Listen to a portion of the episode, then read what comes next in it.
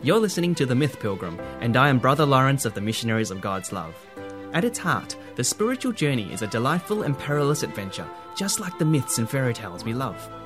This podcast is also a journey, learning from both wizards and saints, enchanted princesses and inner demons. Together, we'll discover how the great symbols of myth and fairy tale can guide us on our spiritual journey to God.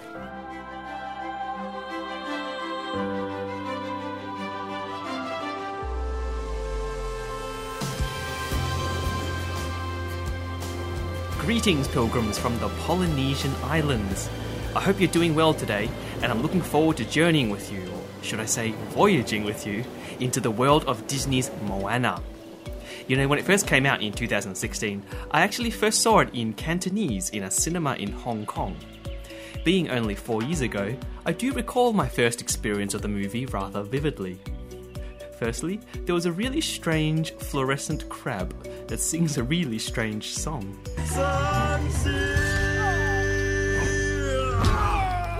I also remember the grandma on my right had a really cute laugh and found Heihei the rooster absolutely hilarious. But most of all, in my first screening, I remember being moved to tears at three points in the movie, each time thinking, this is such a profound illustration for the communion of saints.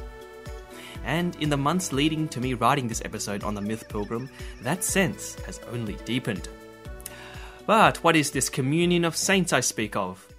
Well, let me suggest that it is something better experienced than explained, which is hopefully what this episode can begin to do for you. For the communion of saints is something we live within, rather than simply something we believe in. Unlike popular belief, the communion of saints isn't just referring to the many saints in the Catholic tradition, example St. Benedict and St. Catherine. As far as Catholic theology goes, the communion of saints actually denotes the unity between all the baptized here on earth, all those in purgatory, and all those already in heaven. It is an intimate, indissoluble fellowship of persons joined by Jesus Christ. And our relationship with all the members across these three uh, tiers, if you like to call it that, is powerful indeed. Once we awaken to this fact, our spiritual lives literally take on new horizons, as it did for Moana. But at this point, you may also be thinking hang on, isn't Christianity about a relationship with God? Why involve the saints? Absolutely, 100%. Christianity is about a relationship with God, but it's a relationship plus. As the old Catholic maxim says, we have a personal relationship with God, yes, but it isn't a private one. Just as a bride's love for her husband naturally extends into his family, so it goes with our love for Christ. Christ's family, all those souls in communion with him, becomes our family, a family that transcends time and space. Mother Mary, St. Joseph, St. Ignatius, St. Therese, and St. John Paul II are not just historical figures or saintly role models floating in heaven somewhere, but real, active, and passionate characters alive in each of our stories today. For the purposes of exploring Moana, we'll be focusing today primarily on the communion that exists between us folk here on earth and the saints who are already in heaven. My job this episode is to help you desire an intimacy with these saints and I believe that the story of Moana might help us do this. For permeating the story is an innate sense that Moana is not just a lone person on a lone mission. You could say that as the movie progresses, so too does her awareness of being part of a bigger family, one that extends way past the physical family and into the spiritual family. It's beautiful, and shortly we'll explore two key scenes that illustrates this well. But first, a quick recap of the story. So, in the prologue of the movie, the great ocean gives birth to the goddess Te Fiti. While Te Fiti remains content, the whole world lives in harmony. The islands flourished, food was plentiful, and the seas were safe to travel upon. At some point, however, a daring demigod, Maui, flies in and steals the heart of Te Fiti from her, symbolized in the story as a small luminous emerald rock. Maui, however, never escapes with the heart, because he himself is challenged by the fiery giant Te Kā, who knocks Maui mid flight and sends the precious heart of Te Fiti tumbling into the ocean, apparently lost forever. Te Fiti is outraged at losing her heart as one would be, and in her anguish curses the waters and the fish and islands until her heart is one day restored to her. The ocean, however, is not just a passive body of water, it has a mysterious and gentle will of its own. In time, the ocean, now in possession of the heart of Te Fiti, chooses a little girl for a very important task to one day restore the heart of Te Fiti to her. This little girl is, of course, Moana, who also happens to be the chief's daughter. Through a magical, dreamy encounter, little Moana is actually given the heart of Te Fiti by the ocean. But when Moana comes of age, she doesn't really remember this incident at all, thinking it only a dream. But her grandma, who was there the day the ocean chose Moana for its mission, does remember. All Moana knows is that since she was a little girl, she's had this mysterious drawing towards the ocean, feeling it call to her and beckon her beyond the reef. But try as she might to explore the seas, her raft never makes it past the ferocious waves of the reef surrounding her island. Further, ever since Te Fiti lost her heart, the waters were no longer deemed safe to travel upon, and Moana's father had long decided that their adventurous seafaring days were over. He had all the island's boats and sailing vessels hidden deep inside a cave, and along with that, their identity as great voyagers. In time, however, the curse of Te Fiti reaches their island, depriving it of valuable fish and coconuts and food.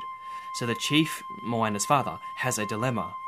Do they stay on the island and try to resist Te Fiti's curse, or move to another island and risk travelling across the open sea?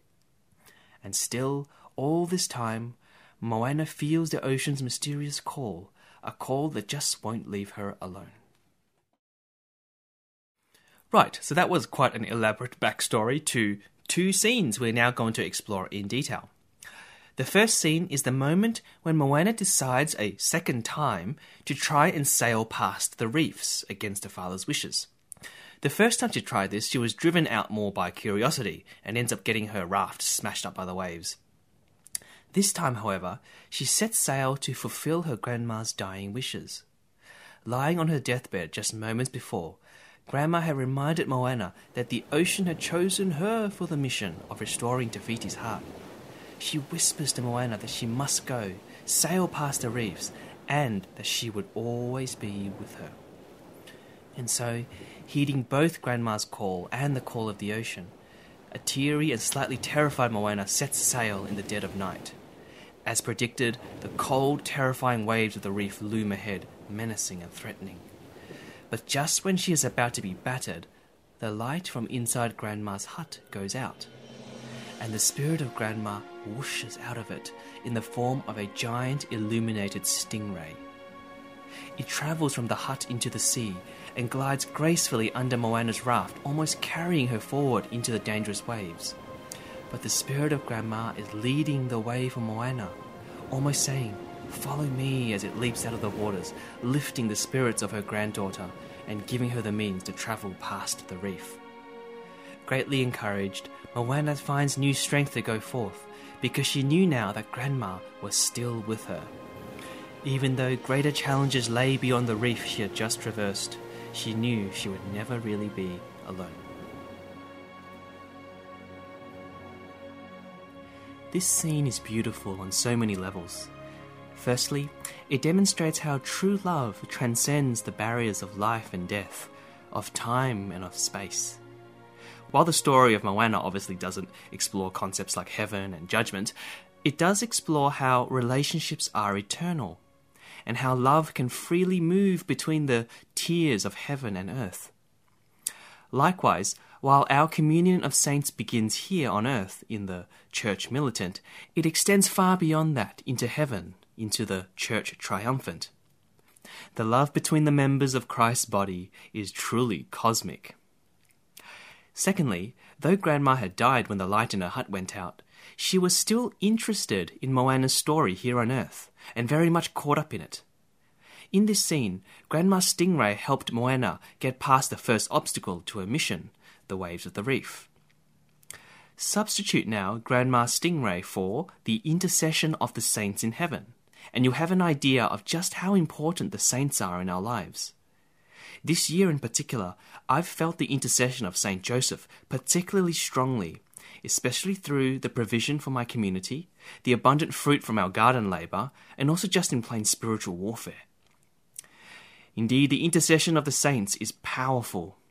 So powerful, in fact, that just before she died, Saint Therese had sensed that her real mission was to begin after her earthly death, saying, Upon my death I will let fall a shower of roses. I wish to spend my heaven doing good upon the earth. And those of us who have a devotion to the little flower probably know that the shower of roses she mentions is not just a metaphor. Mm. And thirdly, this scene with Grandma's stingray also works as a beautiful image of how divine grace in itself works.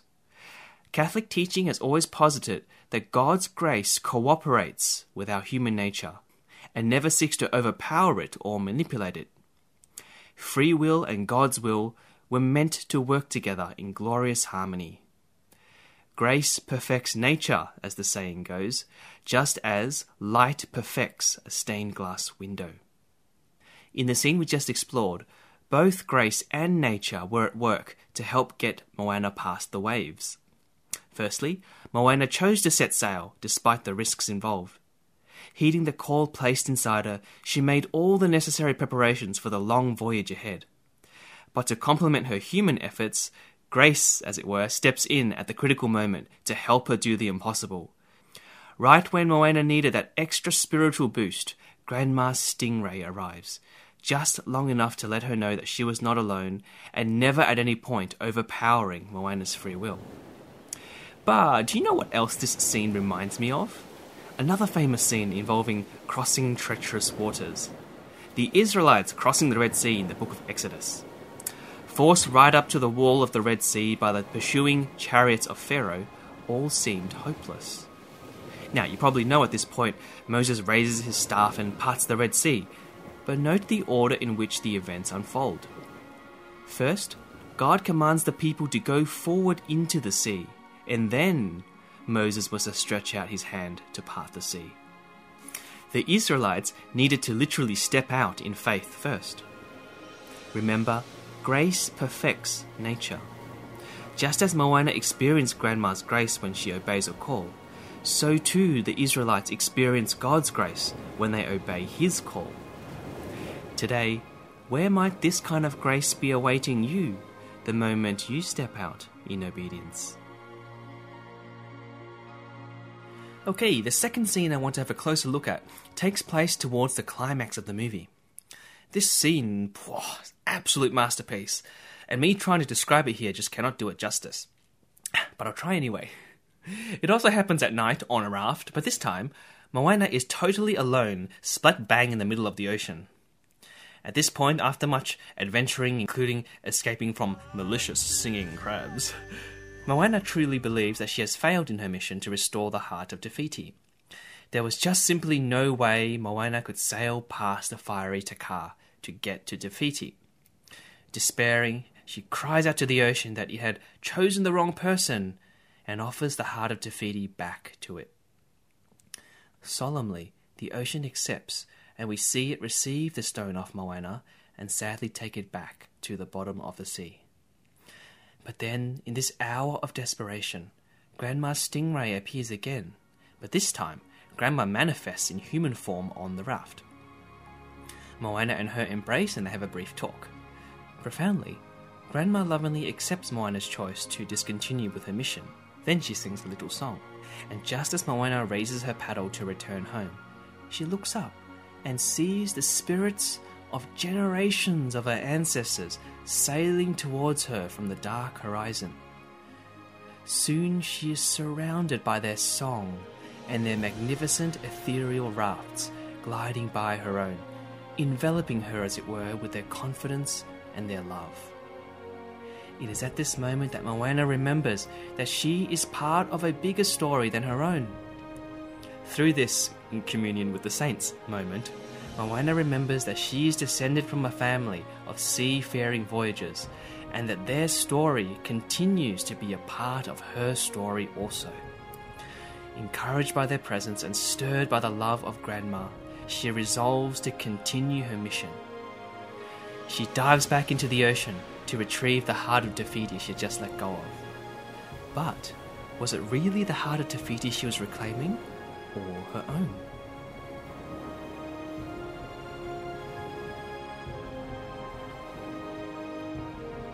As Christians, we are always part of a grander story than our own.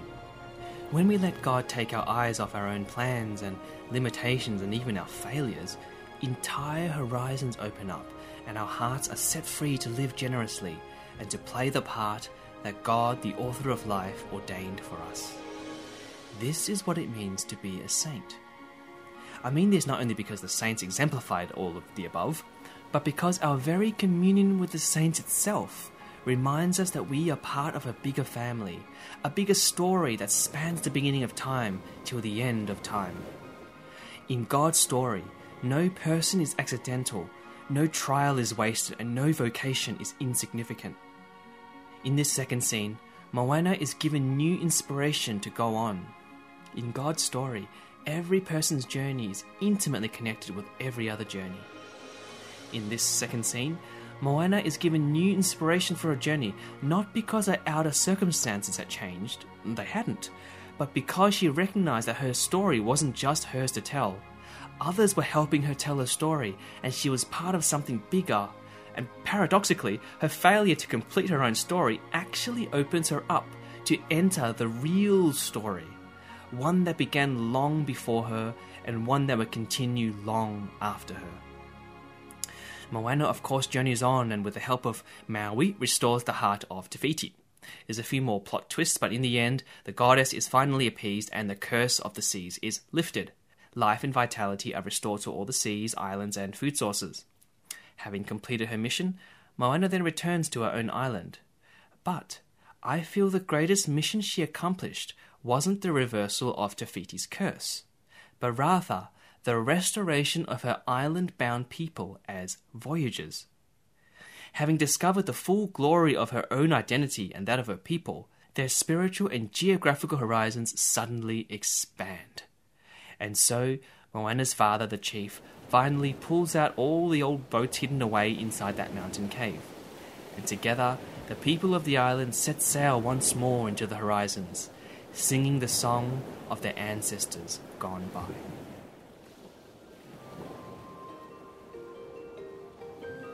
If you're enjoying this episode of The Myth Pilgrim, do consider sharing it with your friends so that we can together encounter God veiled in our favourite tales.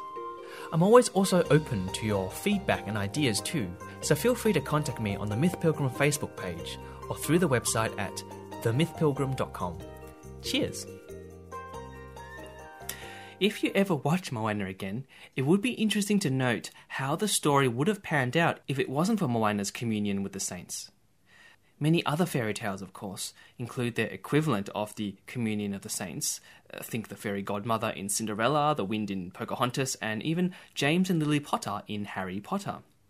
These tales are timeless because they remind us that we are never alone and that divine providence is generous enough to include both human and spiritual agents to accomplish its tasks.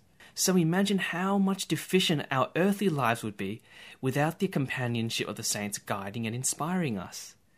Imagine how much more attractive God's call would be if we knew that we were never alone and that, like Moana, we could rely upon the communion of saints every step of the way. And so, I really hope this episode has stirred within you a deeper desire for our saints. The practical pilgrim exercise is for you to do whatever it takes to grow deeper in love with the saints. Perhaps now's a chance for you to reconnect with your favourite saint, or even to develop a familiarity with a new one.